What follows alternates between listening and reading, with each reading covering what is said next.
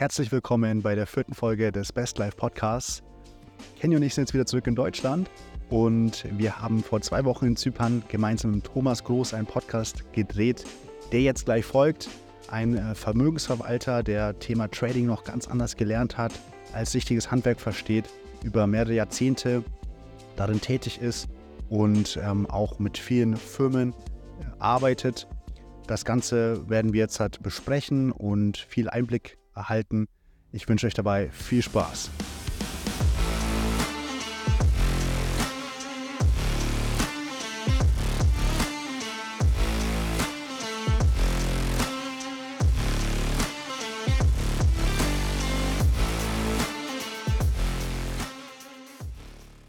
Das ist auf jeden Fall richtig hier. Sind auf jeden Fall richtig. Wir sind schon ein paar Tage hier, ähm, werden auch noch ein paar Tage da sein und auf jeden Fall noch ein bisschen äh, rumschauen, auf jeden Fall. Aber dann ja, würden wir auf jeden Fall zu den interessanten Fragen kommen. Vielleicht auch hier erstmal, wie lange sind Sie denn schon hier in Limassol? Gut, also aber ich darf mich vielleicht erst einmal ganz kurz vorstellen. Mein Name ist Thomas Groß. Ich ja. bin äh, unter anderem auch Vermögensverwalter hier bei einer Firma. Ähm, ich bin aber im, in der Hauptsache, ich sage mal, Gründer der Angelus Group. Die Angelus Group ist äh, ein Unternehmen, das ich zweitausendzehn eigentlich als Investmentfirma für mein eigenes Vermögen aufgebaut habe. Mhm. Und das hat sich ein bisschen entwickelt. Wir haben in andere Unternehmen investiert und immer mit dem Ziel, das Geld der Familie quasi zu verwalten. Bevor ich das gemacht habe, habe ich als Trader gearbeitet bei einigen bekannten, einigen unbekannten Adressen. Begonnen ab neunzehnhundertvierundneunzig. Und zweitausendzehn bin ich da ausgestiegen, weil zweitausendacht haben wir ja die meisten mitbekommen, ja. Lehman-Pleite. Da habe ich zwar schon immer bei Lehman gearbeitet, da war ich woanders, aber das hat natürlich den Markt geschockt und mich auch, äh, ich sag mal, demotiviert. Mhm. Und ich wollte dann eigentlich mit meinem Geld äh, in reale Unternehmen investieren, als Unternehmer einfach auftreten. Wobei ich sagen muss, ich habe das schon immer in andere Unternehmen nebenbei investiert während meiner normalen Arbeit. Und das wollte ich halt intensivieren. So ist es dazu gekommen. Und äh, im Laufe der Zeit hat sich halt wieder ein Fokus ergeben aus meiner Vergangenheit, nämlich sagen wir, Vermögensverwaltung, äh, Dienstleistungen rund um das Thema Trading, Softwareentwicklung rund um das Thema Trading, ja. Beratungsleistung für andere rund um das Thema Trading, als eins der wesentlichen Säulen der Angelus Gruppe. So, wann bin, seit wann bin ich jetzt hier in Zypern? Ich bin jetzt hier seit zweitausend, Ende zweitausendeinundzwanzig, also fix hier, wo ich sagen kann, okay, die Mehrheit meiner Zeit verbringe ich in Zypern, okay. Nicht mehr in Deutschland. Ich habe in Deutschland einige Unternehmen, ich muss auch nach Deutschland. Aber seit Corona haben wir natürlich auch gesehen, dass man vieles online machen ja, kann. Natürlich. Und äh, man muss jetzt nicht unbedingt in Deutschland sein, um in Deutschland seine Firmen zu verwalten, wenn man vernünftige Mitarbeiter hat, was ich Gott sei Dank habe. Ja. Das ist.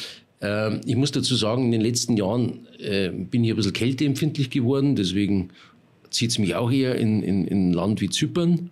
Okay. Und wir haben natürlich seit zweitausendeinundzwanzig auch gesehen, jetzt seit Corona und, und jetzt seit dieser, dieser Ukraine-Krise, Energiekosten. Viele Unternehmer wollen aus Deutschland raus, suchen Alternativen.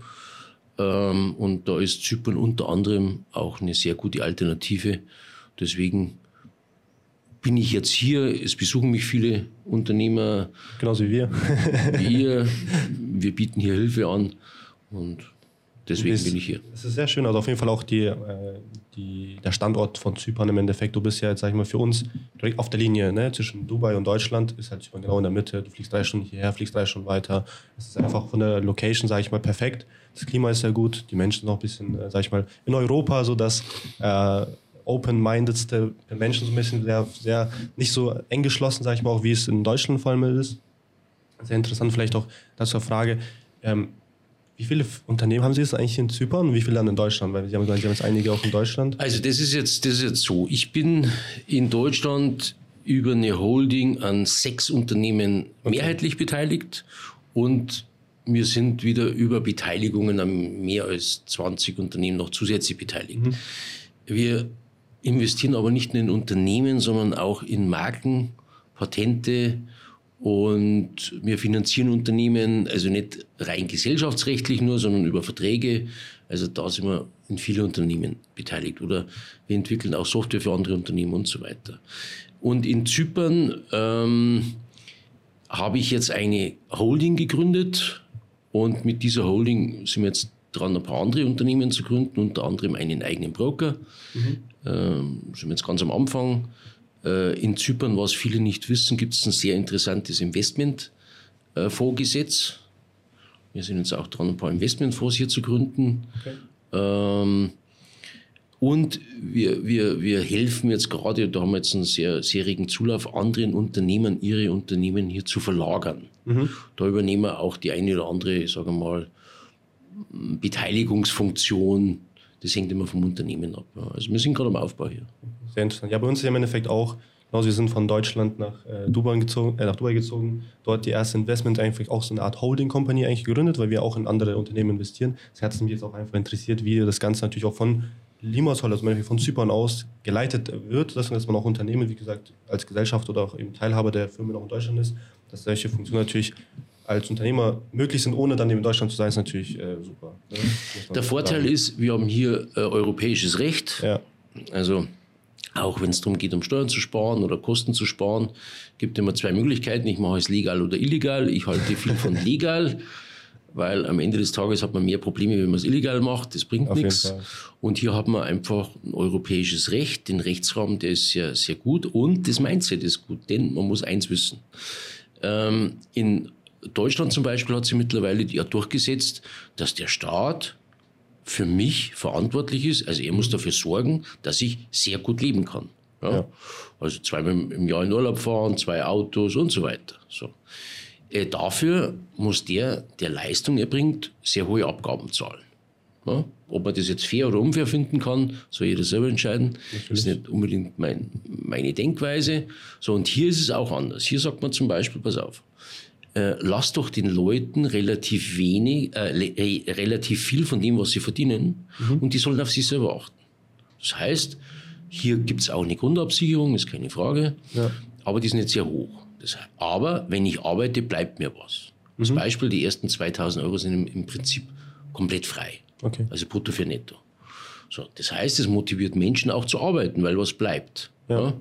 Und es unterne- ähm, motiviert Unternehmer auch leichter Menschen einzustellen, weil sie nicht so viel drüber nachdenken. Mhm. Gibt es natürlich auch mal den, der vielleicht nicht so viel zu tun hat, der einfach mal mitläuft, aber der tut mir nicht so weh als Unternehmer. Ja? Und das entlastet ja. den Staat. Der Staat muss nicht diese hohen Sozialkosten tragen und kann sich auf die konzentrieren, die halt ähm, wirklich bedürftig sind. Das kommt mir entgegen. Das kann man anders sehen, das muss man nicht so sehen, dass das positiv ist. Ich sehe es als positiv. Mhm.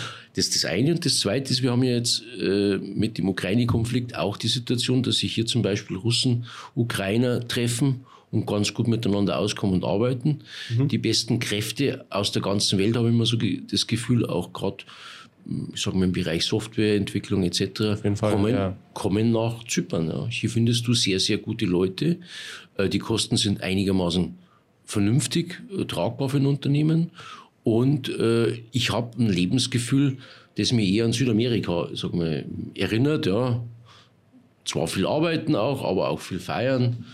Und äh, die Leute sind nett, freundlich, höflich und leistungs- und serviceorientiert. Das motiviert mich an, an Zypern, muss man ganz ehrlich sagen. Das ist ein sehr interessanter Einblick, vor allem für uns, sage ich mal, Sie sind jetzt ähm, schon einige Jahre im Unternehmertum weiter als wir, aber ich glaube mal, unser Weg oder unser Ziel ist einfach auch genau dasselbe. Eine Holding-Company, Investments, Gesellschaftsanteile an verschiedenen Unternehmen, das Ganze zu leiten, mal schauen, dass man auch Leute ähm, natürlich auch einstellt, dann immer schaut natürlich, wie ist das Ganze, wie kann man das global auch regeln, ne? Also natürlich jetzt Zypern, Dubai und so weiter. Vielleicht, was haben Sie noch für ähm, geografische Standpunkte, wo Sie noch Ihr Geschäfte?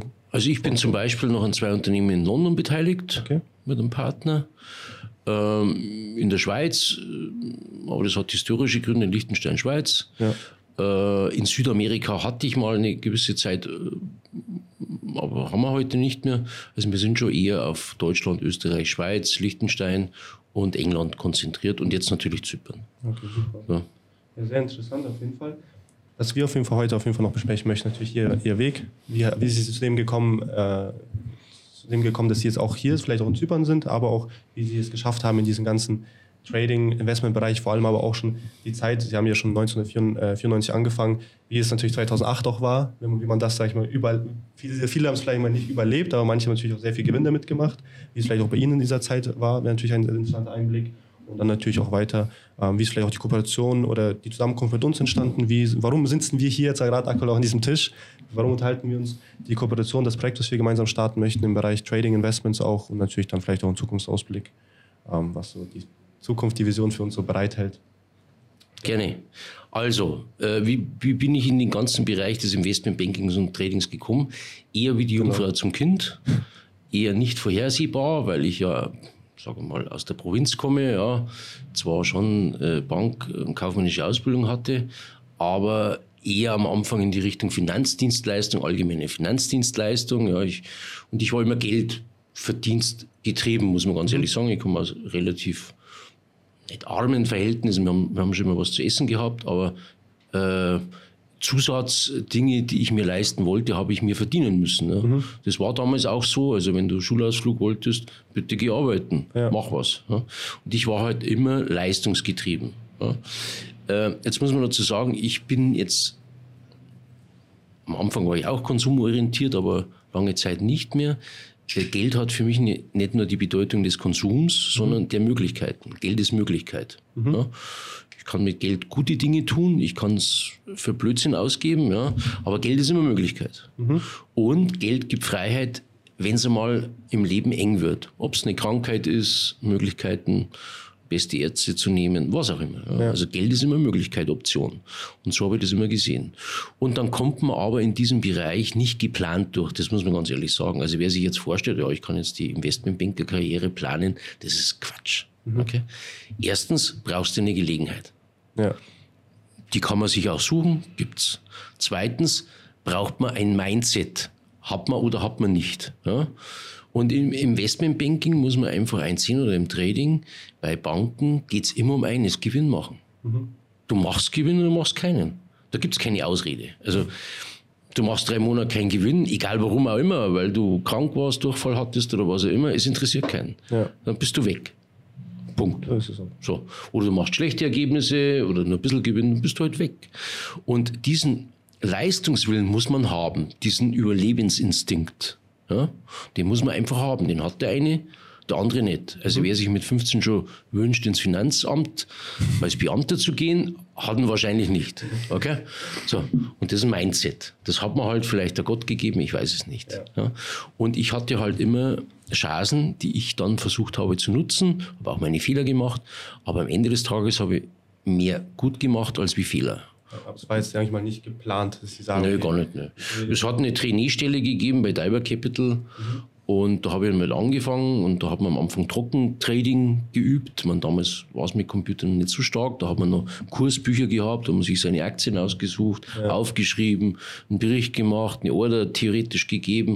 Und am nächsten Tag hast du das Ergebnis gehabt, guter Trade, schlechter Trade, dann hast du einen Bericht drüber schreiben müssen, das war so sechs Monate, warum hast du das denn gemacht und so weiter. So. Und auf dem Papier habe ich dann relativ gut performt. Okay. Okay? So, dann kriegst du die nächste Chance, du kriegst Kapital ja, und eine, eine Zielvorgabe. Mhm. Wie viel solltest du machen? Was ist gut? Was ist sehr gut? Was ist super gut? Aber natürlich auch strenge Regularien. Ja? Und oft ist es wirklich in diesem Bereich so, hältst du dich an diesen strengen Regularien, also da war es damals, kannst keinen Gewinn machen, machst du Gewinn, und ich sage mal, biegst die Regularien ein bisschen, mhm. äh, ist es in Ordnung, machst du Verlust und biegst die Regularien, hast ein Problem. Ja. Also die Kunst war immer, Gewinn zu machen, die Regularien so auszuweiten, wie es halt irgendwie geht, ohne dass du ein Problem kriegst ähm, und so zu überleben. Ja. Und äh, du bist in diesem Bereich wie ein Söldner, das muss man einfach sehen. Ja. Also du wirst angeheuert, wenn du gut bist, wie ein Fußballspieler, sagen wir mal, in einer guten Zeit. Ja. Ah, der schießt Tore, der ist super, was kostet der? Den brauchen wir jetzt. Ja. Und dann wirst du dann angeheuert. Und wenn du keine Tore mehr schießt oder wenn du eine Knieverletzung hast, bist du weg. Ja. Und dieses Glück muss man halt haben und man, man muss halt dann den Eigenantrieb haben, Weiterbildung, Know-how, man muss verstehen, wie die Märkte funktionieren. Als Beispiel, wenn ich, wenn ich euch jetzt frage und sage, okay, Beispiel, Amerika, senkt morgen die Zinsen, die Zinsen um drei Prozent, die Fed, mhm. aus welchen Gründen immer, und China erhöht sie um drei. Was passiert? Bitcoin geht hoch. Aber ihr müsst es erklären können, also guter Trader, was passiert in den einzelnen Segmenten. Denn es geht immer um Liquiditätsmanagement, Liquiditätsverschiebung weltweit und immer um Antizipation. Das heißt, was, wenn das passiert, was genau. wird Schritt A, also wie so Domino. Genau. Steineffekt. Ja? Ja. Und das musst du halt im Kopf haben. Ja? Und die Trader, die meinen, sie können traden oder sind gute Trader, die sich aber nur an irgendeiner Strategie festhalten und sich für sonst nichts interessieren, also auch makroökonomisch, werden irgendwann stark verlieren, weil jede Strategie nur in, immer in einem gewissen Marktumfeld funktioniert. Und wenn sie nicht erkennen, dass sich das Marktumfeld ändert, dann werden sie auch nicht erkennen, dass sie ihre Strategie ändern müssen.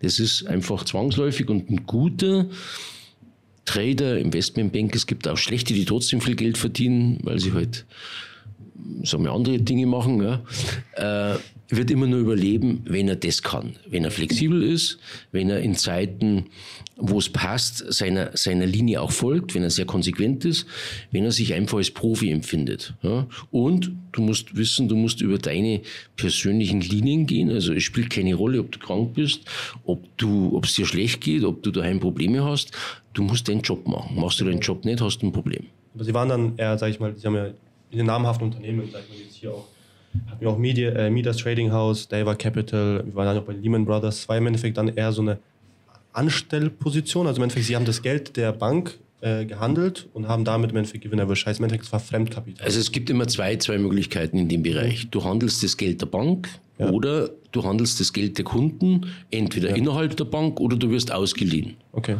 Für einen Fonds. für ein Fondsmanagement, was auch immer. Ja. Also das heißt jetzt nicht, wenn du sagst, okay, du hast jetzt einen Vertrag mit M F Global zum Beispiel, dass du für M F Global arbeitest, mhm. sondern du arbeitest halt dann für ein Fondsmanagement X Y, okay. weil die halt für vermögende Kunden drei Fonds aufgelegt haben. Mhm. Ja. Interessiert dich aber auch nicht. Was interessiert dich? Gewinn. Kapital, Technik, was darfst du, was darfst du nicht?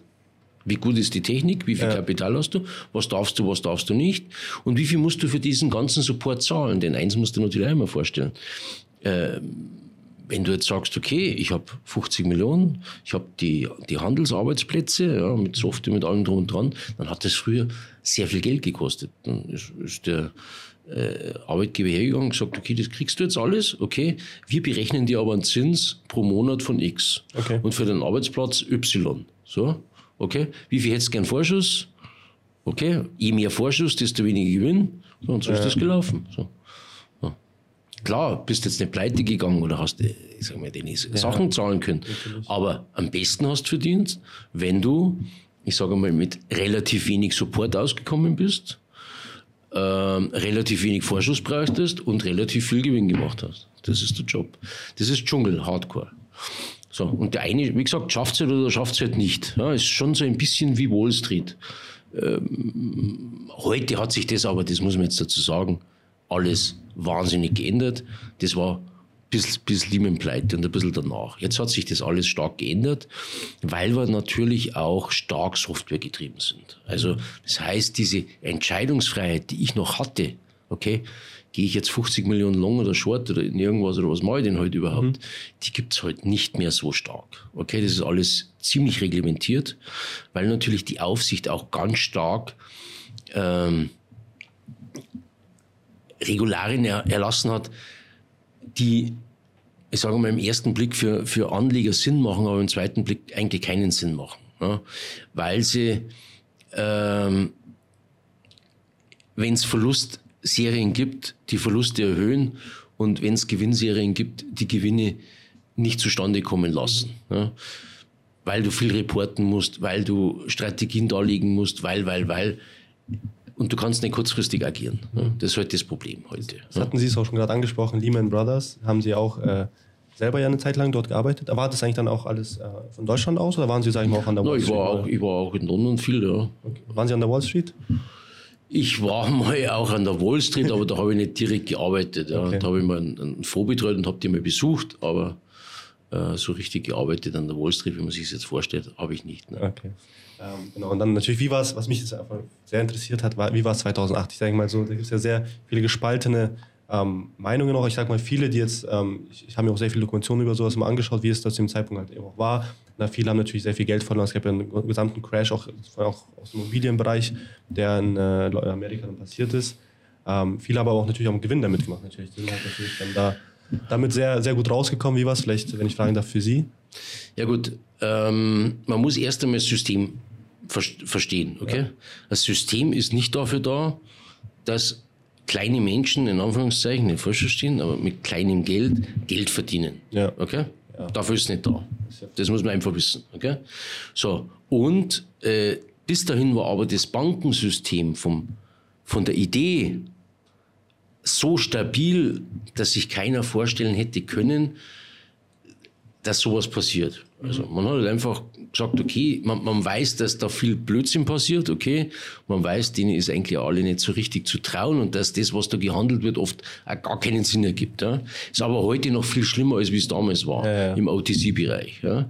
Aber damals hat man halt schon dran geglaubt, dass so ein Moment nicht passieren kann, also dass so ein Vertrauensverlust nicht geben kann, dass die immer so viel Geld haben werden, dass man Leute auszahlen kann und so weiter. Also diese Kettenreaktion hat natürlich keiner vorhergesehen. Okay. Ja? Also man war schon ein bisschen so gläubig, dass man auch gesagt hat, naja, wenn man jetzt stark im Verlust ist, dann wird halt noch mehr Gelder freigeschalten. Oder? Ja, ja. Egal. Nachgedruckt. Okay. Also diesen, dieses Wow war natürlich schon für viele in der Branche, auch für mich, so ein Moment, wo man gesagt hat, okay, das System ist angreifbar. Mhm. Ja, also das ist ungefähr so, wenn ich, sagen wir mal, in der zehnten Klasse äh, zu den Fünftklässlern gehe, ja, und äh, ich sage mal, machen kann, was ich will, weil die können sie eh nicht wehren, mhm. und auf einmal kommt einer und haut mich nieder. Mhm. Ja, wo du sagst, ist das möglich? Ja, so. Und äh, ab dem Zeitpunkt haben wir gewusst, ja, es ist möglich. Okay. Und das hat einen natürlich funkt, äh, frustriert, weil man erstmal mit dem Gedanken umgehen musste, dass alles möglich ist. Mhm. Okay? Also, dass einfach alles möglich ist. Man hat es ja zweitausendeins gesehen, die Türme. Das war schon ein Schock, aber es hat sich relativ schnell wieder stabilisiert. Okay. Muss man einfach sehen. Also, das war ein kurzfristiges Ding. Wie Corona im Endeffekt. Ja. Aber zweitausendacht war ein Systemversagen. Ja. Also, einfach das Gesamtsystem. Und was viele nicht wissen, es wurde nicht viel geändert am System. Also seitdem ist das System meines Erachtens noch viel empfindlicher, als wie es damals war. Es ist so eine Scheinstabilität. Ja? Und die Leute, die das System kennen und im, im System gearbeitet haben, an das geglaubt haben, die waren halt einfach desillusioniert und sind es bis heute noch wie ich. Ja? Ich bin desillusioniert. Ich, heute habe ich es verstanden. Ja. Damals habe ich gemeint, ich habe es verstanden, aber erst nach zweitausendacht haben wir es eigentlich verstanden. So, und deswegen hat es mich auch... Äh, hat es mir auch die Sicherheit nicht mehr gegeben, jetzt wie zum Beispiel bei großen Arbeitgebern zu arbeiten, da gibt es keine Sicherheit. Hat es damals schon für dich selber nicht gegeben, aber zumindest hast du gedacht, fürs System gibt es die Sicherheit. Ja? Und deswegen habe ich mich dazu entschieden, andere Dinge zu tun. Ja? Und dann ist aber eine Phase wieder gekommen, dass man gesehen hat, naja, mit dem normalen Geschäft, also ich sage mal, ich kann normale Dinge tun, okay? In Firmen investieren, die auch was ganz Tolles entwickeln und da überdurchschnittlich Rendite machen, aber es eigentlich unterm Strich wenig verdient. Also im Verhältnis zu dem, was wieder an der Börse möglich ist. Ja? Wenn, wenn du das vergleichst. Ja? Ist das gleich, du bist schon mal einen Ferrari gefahren, ich weiß nicht, was, wie schnell fahren die Dinger halt? vierhundert oder keine Ahnung. vierhundert nicht, aber... Ja, dreihundertfünfzig oder was, ja. Mhm. Und jetzt musst Ferrari, äh, jetzt musst Fiat fahren, okay? So. Wenn du den Ferrari nicht kennst, ist das auch ziemlich egal, aber jetzt kennst du den Ferrari, ne? Ja, ja. So. Und dann hat sich noch was anderes ergeben. Es hat sich die äh, Technik so weit entwickelt, dass einfach das, was früher Händler mühsam sich erarbeiten mussten, Software machen kann. Und das hat mich dann fasziniert, so ab zweitausendvierzehn, fünfzehn. Und dann haben wir ganz stark in automatisierte Handelssysteme investiert. Auch viel draufgezahlt, auch viel Fehler gemacht und auch viel falsch gemacht. Aber am Ende des Tages haben wir gesehen, okay, wenn ich jetzt zwei Händler hinsetze, was kosten die mich? Was verdienen die mir? Und wenn ich gute Systeme fahre, was kosten die mich? Was verdienen die mir? Äh, es schlägt einfach das System, ja. Was dann ähm, genau in dem Zeitraum, sag ich mal zweitausendvierzehn, zweitausendfünfzehn, wofür Sie, sag ich mal, auch der Switch kam von, sag ich mal, Fremdkapital, arbeiten für eine Bank, zu dem Punkt, eigenes Vermögen verwalten?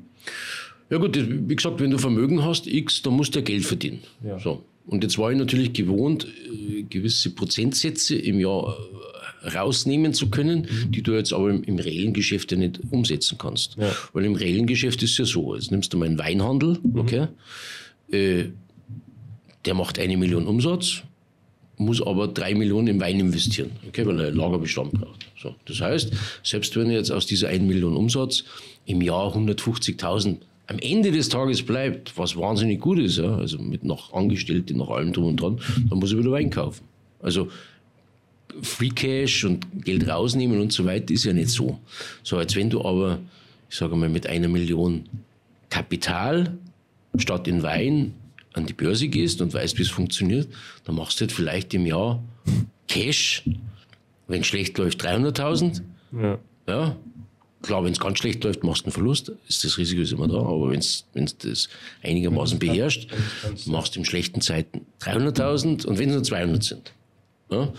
Und in sehr guten Zeiten machst du vielleicht eine Mio oder noch mehr. Ja? Also da ist einfach Chance, Aufwand, Risiko viel besser, wenn man es weiß, wie es funktioniert. Okay? Und deswegen habe ich mich halt damals entschlossen zu sagen, okay, ich lasse das eine nicht bleiben, weil solide Basis ist immer gut. Ich Ich weiß auch, dass Börse teilweise viel Quatsch ist, also was die Realwirtschaft nicht viel bringt. Ja. Ja. Und ich kann die Realwirtschaft auch schätzen, auch den Mitarbeiter, der arbeitet und so weiter. Aber ich wollte halt mein Kapital einfach toppen. Und mir hat gerade diese, dieses Trading, dieses Software-Trading ähm, automatisiert ganz stark motiviert und, und, und interessiert. Und da haben wir halt ganz viel investiert. Da haben Sie dann auch die Angelus Group gegründet? Nein, nein, die war schon zweitausendzehn mit der ah, ersten okay. Firma. Dann haben wir mal äh, zweitausendvierzehn, glaube ich, was, haben wir die äh, Aktiva K G mhm. gegründet als Softwareunternehmen für diesen Bereich Trading-Software und so weiter. Ist damit dann auch die Vermögensverwaltung äh, entstanden? Ja, Vermögensverwaltung ist dam- damals nicht entstanden, weil wir eigentlich unser eigenes Vermögen ja. ähm, verwaltet haben. Dann haben wir Family Offices geholfen, äh, wie können sie mit Technik ihr, ihr Vermögen besser verwalten. Das war so der zweite Schritt. Mhm. Dann haben wir Trading-Software entwickelt, äh, waren der Meinung, dass uns die jetzt jeder aus der Hand reißen muss, ja, okay. weil wir so toll sind.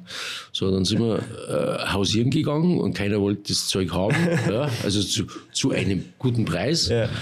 Äh, dann haben wir gesagt, naja, wir sind aber überzeugt, das funktioniert. Also haben wir Deals gemacht mit Brokern, mit Banken, mit anderen Unternehmen. Setzt das doch rein und wenn es einen Gewinn macht, gibt es uns einen Teil als, als Lizenz. Ja. Das haben dann einige am Anfang gemacht, das hat sich dann weiterentwickelt. Ja.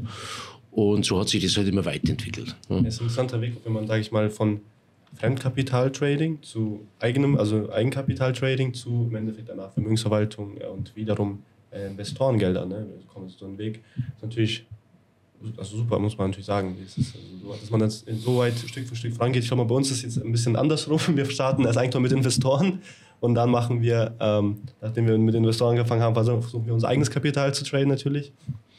Aber ist natürlich gut, wo, wobei das, glaube ich, jetzt nicht unbedingt einen Unterschied macht. Ja? Man muss halt einfach sehen, was, was bin ich in der Lage, Eigenkapital zu bilden, mhm. ja? Und was bin ich in der Lage, Investoren zu motivieren in einer kurzen Zeit. Also da habe ich natürlich immer eine höhere, äh, ein höheres Potenzial, aber ich muss erstens teilen. Mhm. Zweitens bin ich natürlich auch, ähm, sagen wir mal, erklärungspflichtig, wenn es schief geht. Aber auch wenn es gut geht, bin ich immer erklärungspflichtig, habe eine höhere Verantwortung, ist auch das, das, das Geld von anderen Menschen, habe gegebenenfalls Aufsichtspflichten, gesetzlich, hängt immer von der Struktur ab. So. Hat beides Vor- und Nachteile. Aber ich würde jetzt nicht sagen, dass das negativ ist, wenn man, wenn man Geld oder wenn man Mitinvestoren motiviert. Das ist ja nicht negativ. Ja. Ja. So. Das Wichtigste ist in diesem Bereich einfach den Leuten nicht irgendwas zu, nichts vorzumachen, ja, okay? Ja. Sondern einfach mit offenen Karten zu spielen und zu sagen, okay, das sind die Risiken, das sind die Chancen, nimm das Geld, was du äh, dir leisten kannst, ja, und werd nicht gierig, okay? Und klar haben wir jetzt eine Phase, gerade im, sagen wir, Krypto hinter uns, wo Leute mit relativ wenig Geld wahnsinnige Summen verdient haben, ja, und jetzt verwöhnt sind und sagen, ja, unter tausend Prozent im Jahr mache ich ja gar nichts, okay? So. Haben irgendwie fünftausend Euro und sagen, ja, und tausend Prozent, da hast du keine tausend Prozent. Ja. Und die sicher bitte. Und wenn hatten, du, ja, so. Das hatten wir das Endeffekt auch. Wir hatten natürlich eine, eine Möglichkeit, mit einem äh, guten Trader zusammenzuarbeiten. Der hat halt dann immer seinen ein Prozent am Tag verdient weil du den Leuten halt sagst, schaut mal, wir haben jetzt, einen, äh, also der hat jetzt aufgehört, sobald du jetzt eine Person hast, die jetzt null Komma drei Prozent am Tag verdient, sagen die, ja, ist ja voll wenig, null Komma drei Prozent am Tag, dann kriegst du sowas. Ne? Ich gebe ihnen ein Konto mit zehntausend, soll man null Komma drei Prozent am Tag irgendwie produzieren. Ja. So. Ich schenke es ihm dann, die null Komma drei Prozent. Die schafft er aber nicht, konnte nicht. Okay. Ja, das ist ja das. Ja, das sind die wenigsten. Nee, man muss da schon realistisch sein und genau. in, im, im, im, wenn man sagt, gute Trader, schlechte Trader. So. Wenn das Grundmindset passt, mhm. hat, haben viele Menschen das Potenzial, gute Trader zu sein. Mhm. Das Zweite ist aber, ich brauche die Konzentration. Also da spielen viele Dinge dazu, wie Familie. Ja? Habe ich kranke Kinder zu Hause, ich kann mich nicht konzentrieren. Habe ich gerade vielleicht Stress mit meiner Frau, ich kann mich nicht konzentrieren. Äh, baue ich gerade ein Haus, sollten Trader nie tun, Haus bauen. Ja? Der hat nie Zeit zum Traden, der hat nur, nur Probleme. Ja, ja? Ja. Am besten, der beste Trader ist, keine Frau, keine Kinder, kein Haus, ja? Nur Büro, kleine Wohnung, äh, nichts Großartiges besitzen, wo er sich drum kümmern muss. Das ist wirklich so. so. Dann kann er sich konzentrieren. Ob das Leben dann lebenswert ist, am, am Ende des Tages lange Zeit, ist wie bei so einem Fußballspieler, wie ich es immer vergleiche, das kannst du halt eine gewisse Zeit machen. Okay? Ja. So. Ähm, und dann ist beim guten Trader halt einfach wichtig, er braucht ein Mindset, das er sehr schnell ändern können muss, weil sich die Märkte verändern. Ja? Und die meisten verlieren ja am Ende, weil sie, weil sie Systeme haben, die sind jetzt drei Jahre gut gelaufen, ja, haben es konsequent gemacht, super. Und jetzt meint, sie sind Gott. Ich bin Gott. Ich bin der göttliche Trader. So. Und jetzt ändert sich einfach der Markt, aus welchem Grund auch immer, Krieg, Zins wird angepasst, Corona. Irgendwas passiert, Corona, so. Auf einmal funktioniert das System nicht mehr. Aber sie sind dann nicht in der Lage, das zu erkennen, mhm. sondern sie sind nicht konsequent, sagen, naja, das ist einfach schlechte Phase, kommt schon wieder so. Ja. Und dann verspielen sie in der Regel mehr am Ende, als wie sie gewonnen haben vorher. Und das ist halt das Problem. Und ich muss halt äh, eine Art des Denkens entwickeln, die objektiv ist. Also ich muss als Trader mir alles vorstellen können. Ja? Ich muss mir auch vorstellen können, dass morgen ein Einhorn an mir vorbeifliegt. Das ist einfach theoretisch möglich. Okay? Nicht ziemlich wahrscheinlich, aber es ist möglich. Okay? Es ist möglich, dass übermorgen, äh, ich sage mal, Atombomben auf Berlin, Berlin hageln. Ja? Es ist möglich, äh, dass über übermorgen ein Vulkan in der Eifel ausbricht. Das ist alles möglich. Ich muss das alles zumindest einmal als Möglichkeit akzeptieren. So unabhängig muss ich sein. Ja. Und die meisten Menschen sind das aber nicht, weil sie natürlich aus ihrem Lebensalltag sagen, das darf nicht so sein. Mhm. Okay? Also es, ich, ich will das nicht. An, an sowas will ich gar nicht denken, ja? Dass sowas passieren könnte. Und in dem Moment, wenn du dieses Mindset hast, kannst du schon nicht reden. Ja? Es gibt auch Menschen, die wollen nur positiv sein, kannst du nicht reden, weil du bist immer long. Also du ja. kaufst immer, weil alles positiv ist. Es gibt Menschen, die sind depressiv, kannst du nicht reden. Der ist immer short, weil der Markt scheiße ist. Bei dem ist immer alles scheiße. So. Funktioniert nicht. Okay? Also du brauchst ein relativ unabhängiges Denken von einem so mal erhöhten Ausgangspunkt. Ja? Ja. Du musst es neutral sehen. Es darf dich auch nicht betreffen. Also beispielsweise, wenn die Türme in New York äh, zusammenbrechen, ist das menschlich eine Tragödie, aber es darf dich als Trader überhaupt nicht betreffen. Mhm. Ja, okay? Muss dir egal sein. Es ist traurig, aber als Job musst du einfach sehen, was passiert jetzt als nächstes. Genau. Welche Aktien werden steigen, welche Aktien werden fallen, was werden die Regierungen tun und so weiter. Ja? Wenn übermorgen, ich sage mal, eine Atombombe auf Berlin, eine kleine fliegt, dann darf dich das nicht betreffen, also emotional. Ja. Ja? Abends, wenn es Time ist, schon, aber in diesem Job nicht, sondern du musst einfach wissen, was passiert jetzt. Das ist ja meist dann auch immer das Problem, was man von viel mitbekommt, nach einer einiger Zeit gibt es dann diesen Burnout. Ja. Du genau aus dieser Situation im Endeffekt, dass du wirklich mit deinem Kopf so sehr an das Thema Zahlen, Geld gebunden bist oder so eine Neutralität auch zum Ganzen hast, emotional gesehen, weil du ja deine Emotionen wirklich auf null runterschrauben musst, um gewinnbringend zu sein, dass du letztendlich nach einigen Jahren so diesen, diesen Burnout-Moment bekommst. Genau. Und dann... Äh, Ist es ist vielleicht auch bei Ihnen, hat, waren Sie schon mal eine Situation, ja, oder haben Sie das vielleicht mal gesehen bei den Leuten um sich herum? Ja, man, man muss schon sehen, dass in dieser ganzen Branche natürlich damals, ich kann das nicht mehr so beurteilen, weil ich jetzt nicht mehr so tief drin bin, ich mache eher andere Sachen. Ja. Aber früher war es natürlich schon, dass viel getrunken wurde. Mhm. Ähm, einige haben Drogen genommen, ne, damit man das übersteht. Ja. Das waren aber die, die am Schluss auch immer am Ende verloren haben, weil du kannst mhm. mit Drogen nicht arbeiten. Du ja. kannst vielleicht mit Whisky arbeiten, aber mit Drogen nicht. Das ist nicht möglich, weil du das Objektive verlierst. Ja. Ja. Weil du gefühlsgetrieben bist. Das funktioniert nicht. Ja. Ähm, Es ist natürlich sehr schwierig und, und ich sage, das ist eine Gottesgabe, wenn man von Haus aus etwas objektiver gestrickt ist und mhm. nicht an Ideologien gebunden ist, nicht emotional reagiert, wenn morgen dann die Welt untergeht, weil es Klima schwankt oder was auch immer. Ja. Äh, sondern man muss das neutral nehmen. Natürlich sagen dann die Menschen, ja, du bist da ganz schön kalt oder so, das ist ja traurig alles, ja. es, es ist alles klar. Es ist halt dein Job. Ja. Das ist halt der Job. Dass dich das am Ende natürlich schon zu einem Burnout bringt, wenn du nur permanent arbeitest, nur so denkst, ist klar. Ist mir auch passiert, deswegen habe ich aufgehört. Okay. Ähm, aber das Schöne ist ja heute, und das muss ich wieder sagen, mit Software muss dir das ja nicht passieren. Mhm. Ja? Weil du hast verschiedenste Handelsstrategien, du hast verschiedenste Möglichkeiten, du musst ja nur noch den Markt einschätzen können. Die Strategie selber, also das Aufpassen, wann einsteigt, wann aussteigt, macht dir die Software. Mhm. Du musst ja nur noch erkennen, in welcher Marktphase welche Software. Dazu haben wir zum Beispiel K I entwickelt, ja. die das erkennt, immer besser. Und du musst halt einfach das Risiko über, überwachen und sagen, okay, die Risikolevel wollen wir nicht übersteigen, ja. äh, da gehen wir wieder, da gehen wir lieber einen Schritt zurück oder was auch immer. Man muss gucken, dass die, dass die Technik funktioniert, aber dieses vom Bildschirm jetzt, ja, im ja. Finger, ja, und äh, nicht aufs Klo gehen wollen oder was auch immer, ja. Oder du hast eine offene Position über Nacht und kannst nicht schlafen oder so. Das musst du ja nicht mehr haben. Ja. Ja. So. Ähm, aber du brauchst einfach ein breites Wissen über den Markt. Ja. Du musst natürlich auch wissen, wie die Broker funktionieren. Wer sind Freunde, wer, wer sind Feinde, wie funktioniert das System, wer verdient, wenn du verlierst und so weiter und so fort. Welche Lots kannst du bei diesem Broker noch handeln?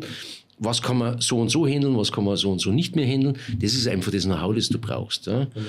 Und das Mindset, das Unabhängige brauchst du immer im Geschäft. Also in jedem bin ich überzeugt, weil jemand, der nicht objektiv denken kann und sich äh, von Angst oder Gier äh, treiben lässt, ja, wird immer schlechte Entscheidungen am Ende des Tages führen. Und ob das jetzt beim Handel ist oder in jedem normalen Geschäft, in eurem Geschäft, ihr müsst realistische, vernünftige Entscheidungen treffen, das ist euer Haupt, eure Hauptaufgabe als Unternehmer. Ja? Mhm. Und wenn ihr voreingenommen seid, könnt ihr das nicht, wenn ihr bekifft seid, könnt ihr das nicht, wenn ihr ständig besoffen seid, könnt ihr das nicht oder was auch immer. Ja? Und wenn ihr sonst nur Probleme habt, links und rechts in eurem Leben, könnt ihr das ja auch nicht. Natürlich. Also, ist immer so. Ja? Und das ist Professionalität. Und viele Menschen haben die und einige wollen nicht Unternehmer sein oder große Gelder verdienen, aber sind halt nicht professionell, weil sie mit ihrem sonstigen Zeug im Leben so beschäftigt sind, dass sie das halt nicht hinkriegen. Ne? Ja.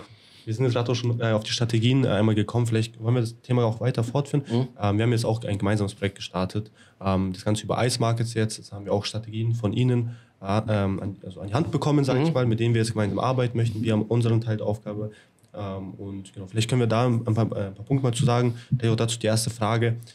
Wir sind ja jetzt, haben in der Vergangenheit mit RoboForex beispielsweise gearbeitet. Mit RoboForex haben wir gearbeitet, einfach weil auch viele Produkte über RoboForex laufen. Ich glaube, ein noch marketingtechnisch ein sehr großer Broker, der auch hier, glaube ich, auch aus Limassol kommt, der hier auch einen Standort hat. Warum jetzt, sage ich mal, der Switch zu I C Markets? Ja gut, man muss, man muss ein paar Dinge beachten. Das, was ihr gemacht habt, war, ihr habt einen guten Händler gehabt, genau. Und der hat bei RoboForex sein Konto gehabt, ja. Und ihr habt es quasi... oder der hat die Möglichkeit gegeben, dass man über Signale sein Konto, seine Trades kopieren konnte in einem gewissen Verhältnis. Vom ja, Prinzip, ungefähr, ja. so ungefähr. So. Jetzt habe ich zwei Probleme in dem Bereich. Äh, funktioniert die Strategie immer? Mhm. So. Und selbst wenn sie immer funktioniert, beim Copy-Trading habe ich natürlich immer ein technisches Risiko. Mhm. Weil wenn einfach die Software nicht richtig funktioniert, ja. dann kann... Vielleicht nicht übernommen wird. Oder, oder, oder. oder. Ich sage mal, der macht die Lotzahl, berechnet er nicht richtig, dann sind Konten in Gefahr. Okay? Mhm. Das kann gut gehen, das kann schlecht gehen. Ja. So. Jetzt gibt es das zweite Problem ist, wenn ich nur eine Strategie habe, so wie ihr es mir erzählt habt, wie zum Beispiel eine D A X-Strategie, und habe immer mehr Investorengelder, mhm. okay? ähm, da muss ich immer größere Lots fahren. Ja? Und da bist du beim Broker begrenzt. So. Hast du zu viel ähm, Erfolg, und du hast beim Broker, das muss man verstehen, ein Broker ist einerseits ein sogenannter Durchhändler, also er gibt den Kauf und den Verkauf einfach weiter an ja. die Börse, an den Liquiditätsprovider und verdient eine Provision. Aber jeder Broker hat auch die Möglichkeit, ähm, ein sogenannter Market Maker zu sein, also die Book mhm. zu haben. Das darf jede Bank, jeder Broker. Ähm, und er kann äh, die, die, den Trade nicht weiterleiten an die Börse, verliert der Kunde, ist sein Vorteil, gewinnt ja. der Kunde, ist sein Nachteil, genau. muss er zahlen. So. Diese Möglichkeit habe ich natürlich.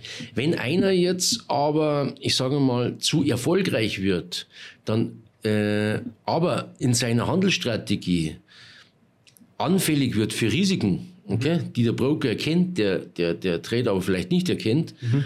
dann rückt er in den Fokus des Abschusses. Mhm. Okay? Dann guckt man sich den einmal genau an und sagt, was macht denn der eigentlich? Okay? Ja. Was für Risiko fährt denn der? Wo ist denn der angreifbar? Okay? Ähm, und das sind äh, die normalen Broker. Deswegen sollte man da ein bisschen unterm Radar fliegen, nicht zu, zu erfolgreich sein, die Kunden vielleicht erteilen, die Strategien teilen und so weiter. Ja. Äh, bei I C Markets ist es so, das ist einfach ein, ein Broker, der ist aber gleichzeitig auch Technikprovider, der hat eine sehr gute Technik dahinter okay. und macht nach eigenen Aussagen nur A-Book. Warum? Äh, weil er nicht sehr groß ist. Mhm. Okay? Äh, B-Book-Broker müssen eine gewisse Größe haben. Ich brauche ja auch das Personal dazu. Mhm. Ich muss das ja überwachen können.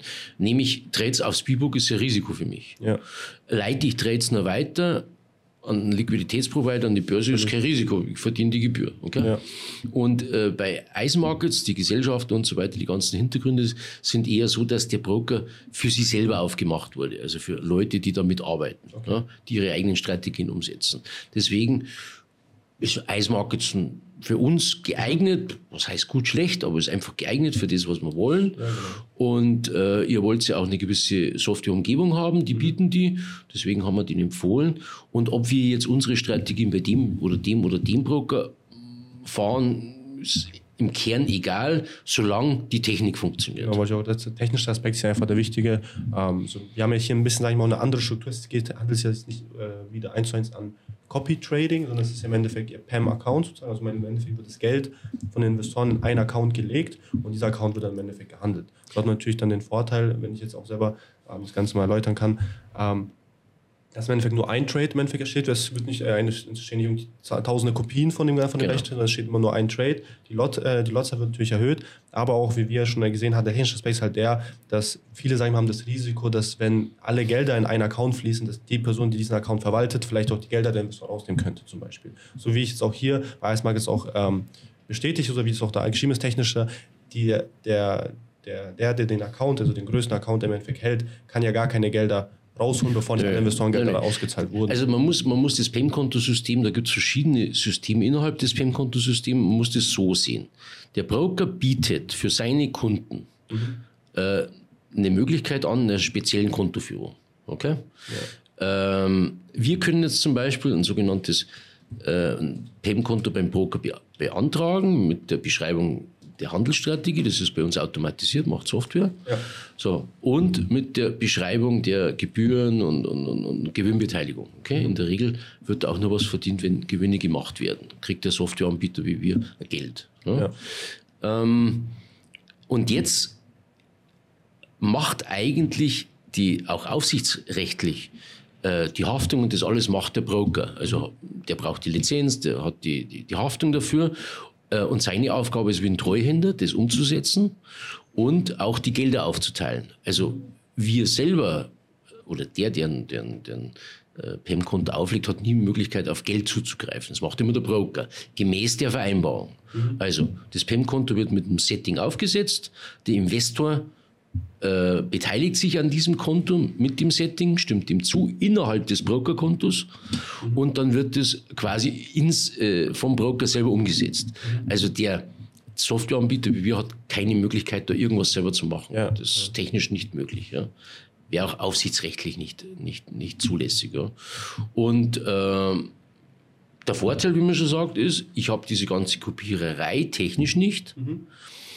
Ich habe diese Aufteilung der, Gewinn, der Gewinnverteilung durch den Broker, der guckt drauf. Wenn er einen Fehler macht, haftet er drauf, äh, dafür. Ja. Und ähm, es ist halt einfach wie ein kleiner interner Fonds des Brokers, ja. Ja, vom System her. Hat Vorteile, hat Nachteile. Copy Trading hätte auch Vorteile. Das, was wir halt beim Copy Trading halt immer wieder sehen, ist die technische Problematik, weil du findest kein Copy-Trade-System, auch inside eines Brokers, das immer hundertprozentig sauber arbeitet. Die Probleme gibt's. Und wenn es nur fünf Prozent Probleme sind, dann hast du halt, wenn es richtig schlecht läuft, für den einzelnen ähm, Investor. Investor echt ein Problem. Auf jeden Fall wichtig, dass wir haben, äh, einfach mal technisch das Ganze zu erläutern, wie, warum der, der Switch auch einmal ist, wie wir das Ganze jetzt auch hier mit I C Markets regeln. Ich will nochmal ähm, auf die Strategien vielleicht einzeln eingehen. Wir hatten jetzt in den ähm, letzten sechs Wochen, sind wir jetzt auch in der Testphase mit echtem Geld, also davor hatten wir auch äh, Backtests, alles mögliche auch weiter gesehen. Jetzt haben wir natürlich auch eigenes Geld ähm, investiert, um das Ganze einmal zu testen, sind jetzt aktuell auch bei einem sehr guten Prozentsatz gekommen. Ich glaube sogar die sicherste Strategie, ähm, der Balance Boost war eine Ethereum, also eine äh, Krypto-Strategie, hat jetzt auch natürlich mit dem Bitcoin-Run in der letzten Woche natürlich gut mitgezogen, haben wir über zwanzig, über zweiundzwanzig Prozent Gewinn erwirtschaftet und ähm, auch die anderen Strategien, äh, vor allem Forex, ja? vor allem Forex. Also man muss, man muss halt immer sehen, was sind denn Handelsstrategien, okay? Ich meine, äh, im, im, äh, in dem Bereich, wo wir uns jetzt momentan bewegen, ist C F D-Trading, ja, oder jetzt könnte jetzt auch Crypto-Live-Trading machen, mhm. habe ich immer die Möglichkeit, auf steigende und auf fallende Kurse zu gehen. Ja. Ja, also im klassischen Aktienbereich war es immer so, ich kaufe eine Aktie, wenn ich meine, die steigt. Dann muss ich warten, bis sie gestiegen ist, Punkt. Verkaufe ich sie wieder. So, hier kann ich auf steigende und fallende Kurse und auch mit einem gewissen Hebel, das heißt, der Einsatz meines Kapitals kann ich vervielfachen, weil mir der Broker einen gewissen Kredit gibt. Ja? Ähm, und ich kann sehr kurzfristig mit hohen Hebeln starke Gewinne, theoretisch auch starke Verluste fahren. So. Und jetzt habe ich immer die Möglichkeit, also ich habe beim Traden nur zwei Alternativen, ich kaufe oder ich verkaufe. Mhm. Also ich muss die Entscheidung immer fällen, wenn ich Aktion mache, kaufe ich oder verkaufe. Ja. So, jetzt kann ich einfach sagen, okay, ich bin ein guter Trader, mach so, DAX kaufe ich jetzt. Okay? Wie viel mache ich heute? Ach, gehen wir hohes Risiko, heute ist ein guter Tag, ich fühle mich ja gut. Ja. Ach, gehen wir hohes Risiko, es wird schon werden. So. Das ist die eine Möglichkeit. Ja. Oder ich habe eine Strategie, bei der ich halt nach einem Chartmuster gehe, nach irgendwelchen Rahmenbedingungen, wo diese Strategie dann wie, ein, wie ein, nach Programmiersprache, wie ein Programm umgesetzt wird. Wenn das passiert, machen wir das. Wenn das passiert, machen wir das. Wenn das passiert, machen wir das. Wenn das passiert, machen wir das. Mhm. Und das kannst du jetzt einer Software vorgeben, ja. äh, und die setzt es um. Und Trading ist immer äh, eine Frage der Wahrscheinlichkeitsrechnung. Also wie wahrscheinlich ist, dass ich mit meiner Prognose richtig liege. Also wenn ich hundert Käufe und Verkäufe mache, wie viel habe ich gewonnen, wie viel habe ich verloren? So, habe ich mehr als wie fünfzig Prozent gewonnen und weniger als fünfzig Prozent verloren, bin ich schon mal gut. So, habe ich zum Beispiel eine Trefferquote von sechzig, siebzig, achtzig Prozent, bin ich sehr gut. Und dann ist halt die Frage, äh, mache ich meine Einsätze auch, also meine Trades immer gleich, kontinuierlich, mhm. ja? Nicht nach Lust und Laune. So, dann gewinne ich am Ende. Ja. Und jetzt gibt es natürlich noch Feinheiten, dass man sagt, okay, ich kombiniere Produkte. Also ich kann jetzt zum Beispiel sagen, ich kombiniere eine Strategie Bitcoin, äh, wenn Bitcoin steigt, dann fällt Gold, als ja. Beispiel. Ja. Oder wenn der DAX steigt, dann fällt ähm, Pfund, Pfund Dollar. Ja. Wie auch immer, ich kann es kombinieren, nach logischen Sequenzen. Ja. Genau. So, und das ist Handelsstrategie. Da gibt es natürlich Tausende, hängt immer vom Marktumfeld ab, aber im Kern muss ich immer in einem gewissen Zeitfenster entscheiden, steigt was, fällt was und wie verhalte ich mich dazu. Okay? Da gibt es dann Arbitrage-Trading, dann gibt es News-Trading, also okay, wenn jetzt eine Nachricht rauskommt, ja, und der Markt spekuliert eigentlich, dass alle die Preise dann steigen und ich stelle mich konträr dazu, weil, die, weil wenn ich gewinne, ich einen, hohe, einen hohen Gewinn habe, wenn ich verliere, okay, ist der Verlust wenig, weil ja der Gesamtmarkt genau vom Gegenteil ausgeht. Ja, also da gibt es tausend Dinge. Und früher war das so, dass ich als Mensch entscheiden musste, wie ist das heute? Okay? Mhm. Welche Strategie ziehe ich aus dem, aus dem Hut? So, und heute kann ich Software hinterlegen und sage, okay, bei dem Szenario A mache ich das, bei dem Szenario B mache ich das und so weiter. Das ist, das ist Trading, das ist Trading-Software. Jetzt vielleicht nochmal ein bisschen so aus der Sicht des Investors, weil wir sind nicht alle unbedingt Trader, ich bin auch eher Investor. Ähm, wie sind diese Strategien jetzt aufgestellt? Wir haben jetzt aktuell drei Strategien auf I C Markets, die wir unseren Investoren anbieten. Ähm, was macht die speziell anders als jetzt zum Beispiel unsere Strategien, die wir auf beim David Frank vielleicht hatten, der täglich mal ein Prozent einge, eingeloggt hat. Also ehrlich weiß ich jetzt nicht, was der für eine Strategie tatsächlich hatte, was da dahinter gestanden ist, das kann ich jetzt nicht beurteilen. Ja. Ja. Aber im Kern ist es so, du hast im Kern zwei wesentliche Strategien. Das eine sind, ich sage mal, Swing-Trade-Strategien. Ja. Also als Beispiel, ich habe jetzt einen Long-Trade und ich kaufe immer, wenn es fällt. Einfach ja. weil ich davon ausgehe, der Long-Trade hält. So. Variante eins.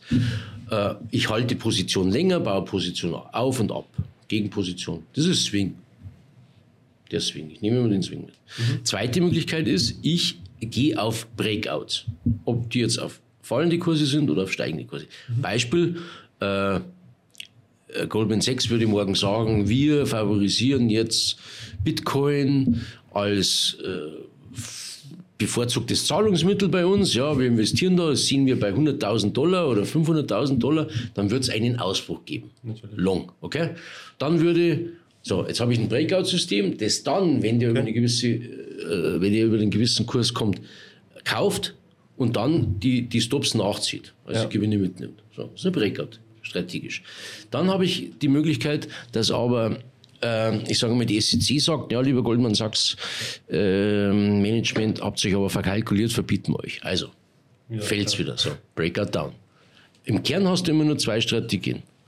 Entweder Swing, also langsam in einen Markt investieren, ja, in eine Richtung, entweder mit dem Markt, gegen den Markt, weil ich von einer Marktdrehung ausgehe, oder schnelles Rein und schnelles Raus, Breakout, okay? Und mit dem schnellen Rein und schnellen Raus, mit einem Hebel bei einem Broker, ja, da muss man verstehen, was ist Margin Trading mhm. und was ist äh, Leverage Trading, da müsst ihr vielleicht um einen separaten Postka- äh, Podcast dazu machen, ist sehr interessant, mhm. ähm, kann ich natürlich in sehr kurzer Zeit mit einem sehr geringen Risiko einen sehr hohen äh, Gewinn fahren, ja. Ja? Und jetzt ist natürlich wichtig, dass ich, wenn ich so Strategien fahre, die immer gleichmäßig mache. Also ich darf die nicht jeden Tag ein bisschen ändern oder heute, wie ich lustig bin, sondern Handelsstrategien haben den Vorteil, dass ich einfach auf Szenarien mich vorbereite. Wenn das Szenario kommt, wird das automatisch ausgeführt. Aber es wird auch nur ausgeführt, wenn das Szenario kommt. Kommt ja. ein anderes Szenario, wird was anderes gemacht. Ja? Und die Strategien, die ihr jetzt bei Eis habt, sind äh, im Kern, weil ja ihr gesagt habt, okay, eure Investoren wollen schon was verdienen, sind auch risikobewusst, ja, wollen auch, können auch einmal was verlieren, ähm, sind eher Breakout-Strategien. Mhm. Ja? Also das heißt, ich gehe mit gewissen Produkten in eine Richtung, wenn es, wir sagen, schießt, ne? ja. wenn es Shootout gibt. Ähm, mit verschiedenen Produkten kann man das machen, Währungen kann man das machen. Ja. Wichtig ist, dass die Volatilität da ist. Ja. Wir hatten jetzt, sage ich mal, auch ein paar Strategien, wie, äh, wie ich gerade schon erwähnt, eher mehr Profit, äh, Breakouts und auch, sage ich mal, auch solche, die auch ähm, schnell funktionieren, weil die Leute natürlich auch etwas sehen möchten. Die wollen ja. natürlich sehen, jeden Tag, wenn sie mal reinkommen, dass was es geht. Das ist natürlich auch der Punkt, hatten wir schon mal besprochen gehabt, der Punkt auch Kapital ist hier wichtig. Ne? Wie viel Kapital ist denn zur Verfügung, um welche Strategie zu fahren? Ne? Wir hatten ja auch schon davor mal besprochen gehabt, es gibt auch Möglichkeiten, ab hunderttausend Dollar gibt es andere Strategien, die man fahren kann. Vielleicht können wir auch da nochmal... Also du, du musst immer eins sehen. Breakout-Strategien haben den Vorteil, dass ich sehr hohe Gewinne erzielen kann, haben den Nachteil, dass ich, äh, wenn ich Verlustserien habe, erst einmal stark ins in Verlust gehe. Drawdown, ja. So, genau, Drawdown. Und wenn Menschen natürlich da Angst bekommen, weil sie sagen, uh, jetzt ist fünfzig Prozent im Minus, bevor es hundertfünfzig Prozent ins Plus geht und da schon mal aussteigt, dann ist es schlecht. Ja. So. Kann ich aber mit relativ wenig Geld machen. Ja?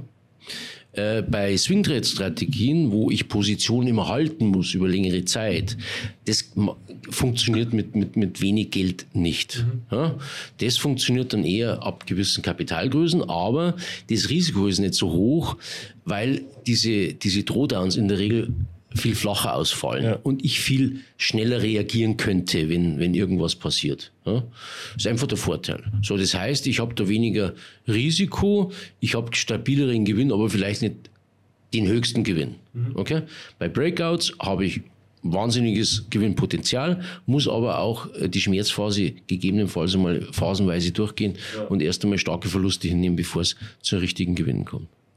Auf jeden Fall. Ja, auf jeden Fall sehr interessant. Was, was wären denn dann noch die anderen Strategien, sage ich mal, ähm, wenn wir später mal an den Punkt gehen, ähm, dann sage ich mal in jetzt ein, zwei Jahren, wir haben das Ganze mal aufgebaut, was haben wir denn noch, sage ich mal, für Möglichkeiten ähm, für den Investor, eben welche Möglichkeiten bieten zu können? Wir hatten ja auch mal den Punkt angesprochen, ähm, für, also Unternehmensanleihen, gibt es hier an dem Punkt auch, aber vielleicht auch, wie gesagt, Strategien ähm, in Form von, ähm, genau, sage ich mal, Kapital, ein größerer Kunde, hunderttausend Dollar, was ist also möglich? Also ich, ich muss natürlich äh, und die, den Unterschied wissen, was ist Trading, was ist Investieren. Investieren ist, ich investiere über längere Zeit, ja, weil ich zum Beispiel einen Zins bekomme, eine Anleihe, weil ich eine Dividende bekomme, eine Aktie. Und Trading ist eher, ich nehme die Kursschwankung mit. So, jetzt kann ich beides kombinieren. Ich meine, ich kann ja auch zum Beispiel sagen, okay, ich habe die Münchner Rück als Aktie, mhm. ja, die schüttet eine vernünftige Dividende aus. Und wenn es da aber mal Turbulenzen gibt im Markt und die schmiert man richtig ab, dann kaufe ich nochmal, oben verkaufe ich ein bisschen, unten kaufe ich nochmal ein bisschen nach mit einem Teil. Ja? Ja. Also habe ich sie kombiniert. So Strategien gibt es natürlich. Es gibt äh, Strategien, dass ich eher auch äh, in den, sagen wir mal, alternativen Investmentbereich gehe, Unternehmensanleihen von, von mittleren Unternehmen kaufe oder, oder, oder. Gibt es verschiedenste Dinge, die man machen kann. Ja? Das hat jetzt aber dann mit Trading nicht unbedingt was zu tun, aber ich kann die Dinge kombinieren. Ja? Da gibt es ja. ganz interessante die Möglichkeiten. Es gibt da zum Beispiel auch die Möglichkeit, äh, ihr habt Bitcoin, ihr wollt Bitcoin halten. Okay? Jetzt habt ihr aber das Problem, solange ihr das, äh, den Bitcoin haltet, mhm. selbst wenn es steigt, habt ihr nichts davon. Ihr habt ja. nichts verdient. Ja? Verkaufen. Genau, so. Jetzt wollt ihr aber nicht verkaufen, weil ihr sagt, oh, der wird eine Trillion. Ja. So, jetzt kann man den Bitcoin hernehmen als Margin beim Broker und kann zum Beispiel immer gegen den Markt, also der wird zwar langsam vielleicht steigen, aber er fällt ja auch wieder und ich mache ein reines Short-Trading, äh, quasi ich habe auf der einen Seite den Bitcoin, der steigt und immer wenn der ein, ein Short-Break, Breakthrough, äh, Breakout macht, ja, bin ich mit einem Hebelprodukt, wie ein C F D-Kontrakt dran und nehme da mal schnell das Geld mit ja. und baue mir so Rendite auf. Also so gibt es natürlich auch Ähm, Strategien, die man kombinieren kann, je nachdem, was man macht. Also wir, wir machen es zum Beispiel auch für Leute, die Gold halten, also real Gold halten, die aber einen Preis absichern wollen, kann man Short Trading mit Gold machen. Halten Sie Gold? Ich selber nicht. Ne. Halten Sie Bitcoin? Äh, ne. Was halten Sie? Unternehmen. Also, Unternehmen, Unternehmen, weil die bringen mir jedes Monat Geld und jedes Jahr. Ja. Äh, Gold bringt kein, bringt keine Rendite. Ja. Also ich halte von Gold sehr wenig, ja. Und wenn ich in eine Phase komme, äh, wenn die Zombies auf der Straße rumlaufen, nützt mir Gold auch nichts mehr. Das meinen ja viele Menschen. Ah, dann habe ich Gold, dann ist es sicher. Dann brauche ich eine Kalaschnikow, aber dann nützt mir das Gold nichts, weil mir das dann irgendeiner wegnimmt. Und wenn es nicht so schlimm wird, dann nützt mir Gold auch nichts, weil was habe ich von Gold? Äh, klar kann ich es verkaufen und mir was kaufen dafür, ja. aber ich habe keinen Zins. Und das ist ja das, was ich will. Ich will eine Rendite haben. Es bringt mir nichts. Und du musst einmal eine Tonne Gold irgendwie bewegen. Versuchst du mal zu investieren in eine Tonne Gold, die irgendwo zu lagern, kostet richtig Geld. Also ich halte von Gold wenig, von Bitcoin bin ich zwiegespalten. Ich glaube, dass eine starke Regulierung kommen wird, die das unattraktiv machen wird. Und diese Höhenflüge, die man da denkt, sehe ich nicht so stark. Okay. Hat natürlich auch seine Berechtigung, aber vielleicht eher, wenn man auch, ich sage mal, unternehmenstechnisch damit was macht. Ja? Aber für den Privatinvestor ist es jetzt nicht so wahnsinnig interessant. Was, was denken Sie, was wird mit Bitcoin passieren? An welchen Preis? Oder also wir prognostizieren jetzt mal die fünfunddreißigtausend Euro, weil es momentan eine Spekulation ist. Ja. Äh, fünfunddreißigtausend Dollar. Ja. Und ich gehe aber dann davon aus, dass es wieder runtergeht, auch charttechnisch eher auf fünfzehntausend, fünftausend. Also dieses Jahr noch oder jetzt in der nächsten Zeit? Also ich denke, dieses Jahr fünfunddreißig und dann zumindest wieder fünfundzwanzig. Ich glaube nicht, dass über fünfunddreißigtausend rauskommt, aus vielen Gründen, mhm. gerade wenn die Zinsen weiter steigen in Amerika. Mhm. Ähm, und Gold sehe ich eher short als long, also eher fallende Kurse, auch wegen der Zinssituation in Amerika. Kann einmal, wenn es Krisen gibt, immer wieder kurzfristig nach oben gehen, aber das sind in der Regel kurzfristige Breakouts nach oben, aber das ist nicht nachhaltig. Mein, ist mein, meine persönliche Meinung. Würden, würden Sie sagen, dass äh, langfristig gesehen Bitcoin die hunderttausend äh, übersteigt? Das hängt ganz stark von der Gesetzgebung, von der Regulatorik ab und von den technischen Entwicklungen. Gibt die Möglichkeit? Ja. Ich würde die Chancen bei vierzig Prozent sehen. Okay. Wir hatten davor schon den, äh, den Punkt, ähm, als Trader muss man einfach alle Optionen offen halten, neutral zu der Sache stehen. Also ich glaube nicht, dass, dass, dass, dass das System, wenn es weiter besteht, der Staat, sogenannte Staat, es zulässt, dass sowas wie den Bitcoin auf Dauer unreguliert gibt. Mhm. Wenn er reguliert wird, ist ja nicht interessant. Mhm. Also ist das Freiheitsprojekt ja, ja. nicht mehr interessant. Okay? Bitcoin ist auf jeden Fall eine interessante ähm, ja, wie soll ich sagen, ein interessantes Instrument, aber auch die Geschichte dahinter. Ne? Also Keine Wohl. Wie, weil da ist ja jetzt mittlerweile, wird ja immer mehr Zwiegespalt, kommen ja auch die Meinungen auf, ja, dass es diesen Nakamoto, der das ja eigentlich entwickelt hat, dann genauso es sein kann, dass es im Endeffekt selber vom, Staat, vom amerikanischen Staat selber kommt. Um also ich sehe ich seh das ganze Krypt, den ganzen Kryptobereich als Honigfalle. Okay. Ich persönlich, ja. weil man den Menschen daran gewöhnt, an diese Technologie, die ja eine Berechtigung hat. Mhm. So, aber am Ende will man ja das Gleiche, nur anders, nämlich Zentralbank gesteuert, was ja dann nichts ja. mehr mit, dem, mit der Grundidee zu tun hat. Aber der Staat wird sich nicht das System, äh, wie soll ich sagen, äh, der, der Geldschöpfung und der Kontrolle entziehen lassen. Mhm. Wird er nicht. Okay? Man guckt halt jetzt zu, wie funktioniert das, auch technisch interessiert. Ähm, die Leute gewöhnen sich dran und irgendwann wird es die nächste Krise geben. Bankenkrise, irgendwas Krise, irgendeine Krise kommt schon wieder. Und ja. dann würde man sagen, naja, wäre doch ganz interessant, wenn wir ein zentrales Geld einrichten, das jeder bekommt. Banken brauchen wir eigentlich gar nicht mehr. Oder brauchen wir Banken? Ja. Jeder kriegt ein Konto bei der Zentralbank, jeder kriegt einen digitalen Euro, jeder, der brav ist, kriegt im Monat dreitausend Euro digital, jeder, der nicht so brav ist, kriegt tausend. Unternehmen, die gut investieren, kriegen einen digitalen Euro-Kredit, die nicht gut investieren, kriegen keinen. So. Das gibt es ja schon, also auch in, in ja, manchen die, Staaten in Afrika wird ja. das Ganze getestet. Und die Pläne sind auch in Europa da. Ja, ja, und da ist ja auch der Bitcoin dann einfach nicht mehr positiv äh, dafür. Man will das ja kontrollieren. Ja, ja. Genau. Und die Leute, könnt ihr mir vorstellen, spielen mit, weil ist ja interessant, wenn ich sage, na, fürs nichts tun, tausend. Ja, brauche ich eine Bank. Als Unternehmer, wenn ich grüne Investitionen mache, kriege ich das von der Zentralbank digital. Hat ja auch Vorteile. Ja. Ja. Dass ich dann natürlich, ich sage mal, in die Richtung äh, Überwachungsstaat gehe, ist natürlich der Nachteil. Aber es hängt meines Erachtens von den Menschen ab, ob die das am Ende des Tages mitmachen oder nicht.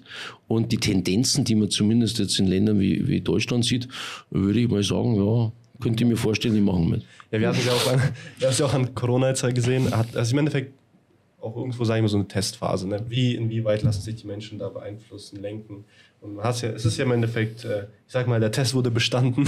Und wenn es jetzt als nächstes der digitale Euro sein wird, dann wird der Test genauso. Aber man muss natürlich einfach sehen, das, das, das Zentralbanksystem ist so marode, dass sie ja irgendwas ändern müssen. So. Mhm.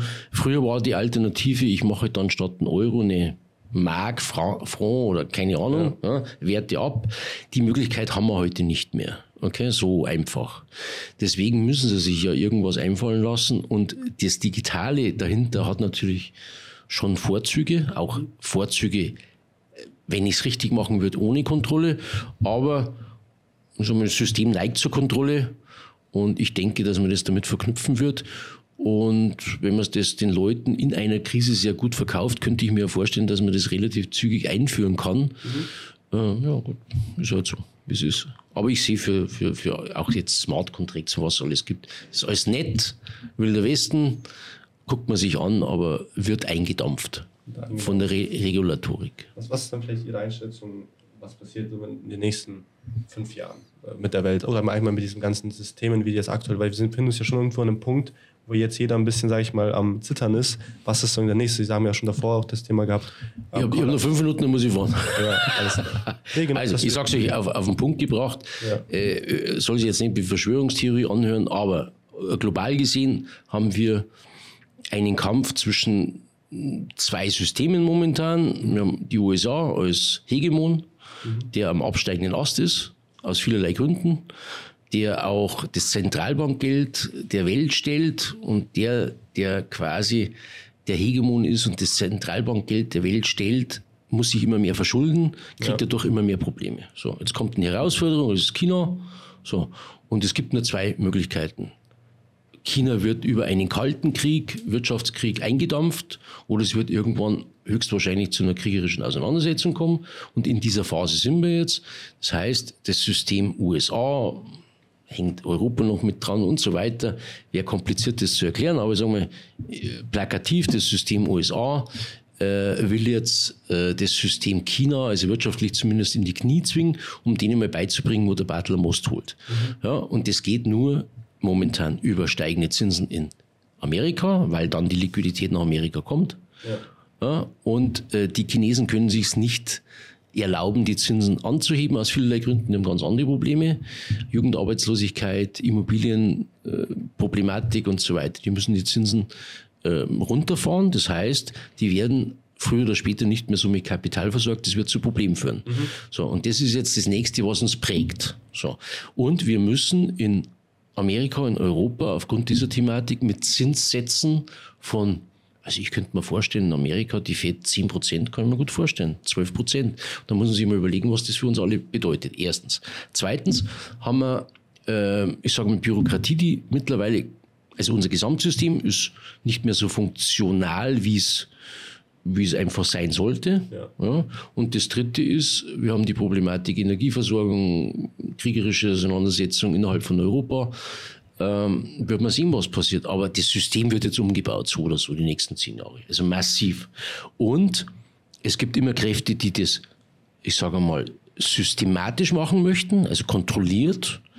Ja, und es wird aber immer Zufälle und Querschläge geben, also immer Dinge, die nicht reinpassen in diesen geplanten Systemumbau. Und das macht es halt spannend. Ja. Und ich sage halt, in, in so Phasen habe ich zwei Seiten. Die einen, die es ruhig mögen, äh, sagen Scheiße, Entschuldigung für den Ausdruck. Die anderen, die sagen, ich will Chancen ergreifen. Mhm. Jetzt gibt es Chancen für alle. Okay? Ja. Weil das System sich ändert. Jetzt kann ich die Chancen ergreifen. Ja. Ja? Jetzt darf ich halt äh, nicht dieser, dieser, ich sage mal, naiven Denkweise verfallen, ja, und diesem Herdentrieb, sondern objektives Denken wird, aus, wird mhm. sagen wir, zahlt sich aus, und ähm, neutrales Denken zahlt sich aus. Und da habt ihr ja alle Chancen dieser Welt. Natürlich gibt es einen Atomkrieg oder was auch immer, haben alle Probleme. Das ist schon klar. Aber so weit denkt man jetzt nicht, sondern wir gehen davon aus, dass das Wirtschaftssystem, das soziale System, das, ähm, ich sage mal, internationale System sich umstellen wird in, in irgendeiner Art und Weise. Und wir werden sicherlich in die Richtung gehen, Ähm, K I-gesteuerte Systeme, vielleicht baut Meta eine eigene Stadt, vielleicht baut Amazon eine eigene Stadt, vielleicht versagt Berlin komplett und Amazon, Jeff Bezos sagt, das können wir besser, mhm. wir kaufen den Laden, so viel Geld haben wir in der Portokasse, kann alles passieren, ne? Also ist alles nicht, nicht ausgeschlossen. Ja, ja?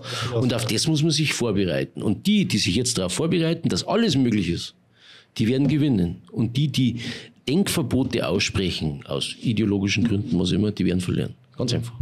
Sehr interessant. Vielen Dank auch für die Einblicke. Vielleicht ganz kurz. Ich glaube, wir haben auf jeden Fall noch sehr viele interessante Themen, die wir auf jeden Fall noch besprechen äh, möchten. Ich glaube, wir werden das Ganze auch, äh, war ja auch schon der Vorschlag mal im Raum, dass wir das Ganze über Zoom, über Online und machen. Aber ich glaube, wir werden auf jeden Fall eines, äh, das Ganze auf jeden Fall weiter fortführen. Ich glaube, es gibt viele Themen, die wir gerne mit Ihnen auch einfach besprechen würden, die viele Leute auch einfach interessieren würde. Ähm, Von meinen Fragen war es jetzt eigentlich sehr interessant. Vielen Dank auch für die Einblicke wie von der Geschichte, wie das Ganze auch gelaufen ist. Da hat der Bastian noch mal eine, eine, ein paar Fragen oder eine wichtige Frage, die er noch stellen wollte. Aber ansonsten... Ich hätte noch eine wichtige Frage, aber die zwei Minuten weiß ich nicht, ob du noch hast. Deswegen. Zwei Minuten habe ich noch. Okay, also weil das auch viele Investoren jetzt anschauen und jetzt hat wir uns eigentlich klar ist, dass sich was verändert. Ähm, was sollte ich denn als Investor mit meinen, zum Beispiel einen Investor mit meinen zehntausend Euro, die ich zur Verfügung habe, oder einen Investor mit hunderttausend bis einer Million, um das mal zu separieren, weil es gibt immer unterschiedliche Investoren. Was würdest du an der, deren Stelle machen? Okay, also ich sage mal, mit zehntausend Euro, wenn ich nur die zehntausend Euro habe, sollte ich gar nicht investieren und sollte einfach in mich selber investieren, okay? Äh, oder ich sollte wirklich, wenn ich, ich sage mal, dazu vom Mindset her fähig bin, kann ich natürlich in so Trading-Systeme, aber ein bisschen splitten, da mal zweitausend, da mal dreitausend, da mal ist. Ja. Ja, kann man machen. Ja, aber das Erste ist einmal in sich selber zu investieren. Wenn man ein bisschen mehr hat, muss man sich einfach, einfach gut überlegen, wann brauche ich es wieder. Okay?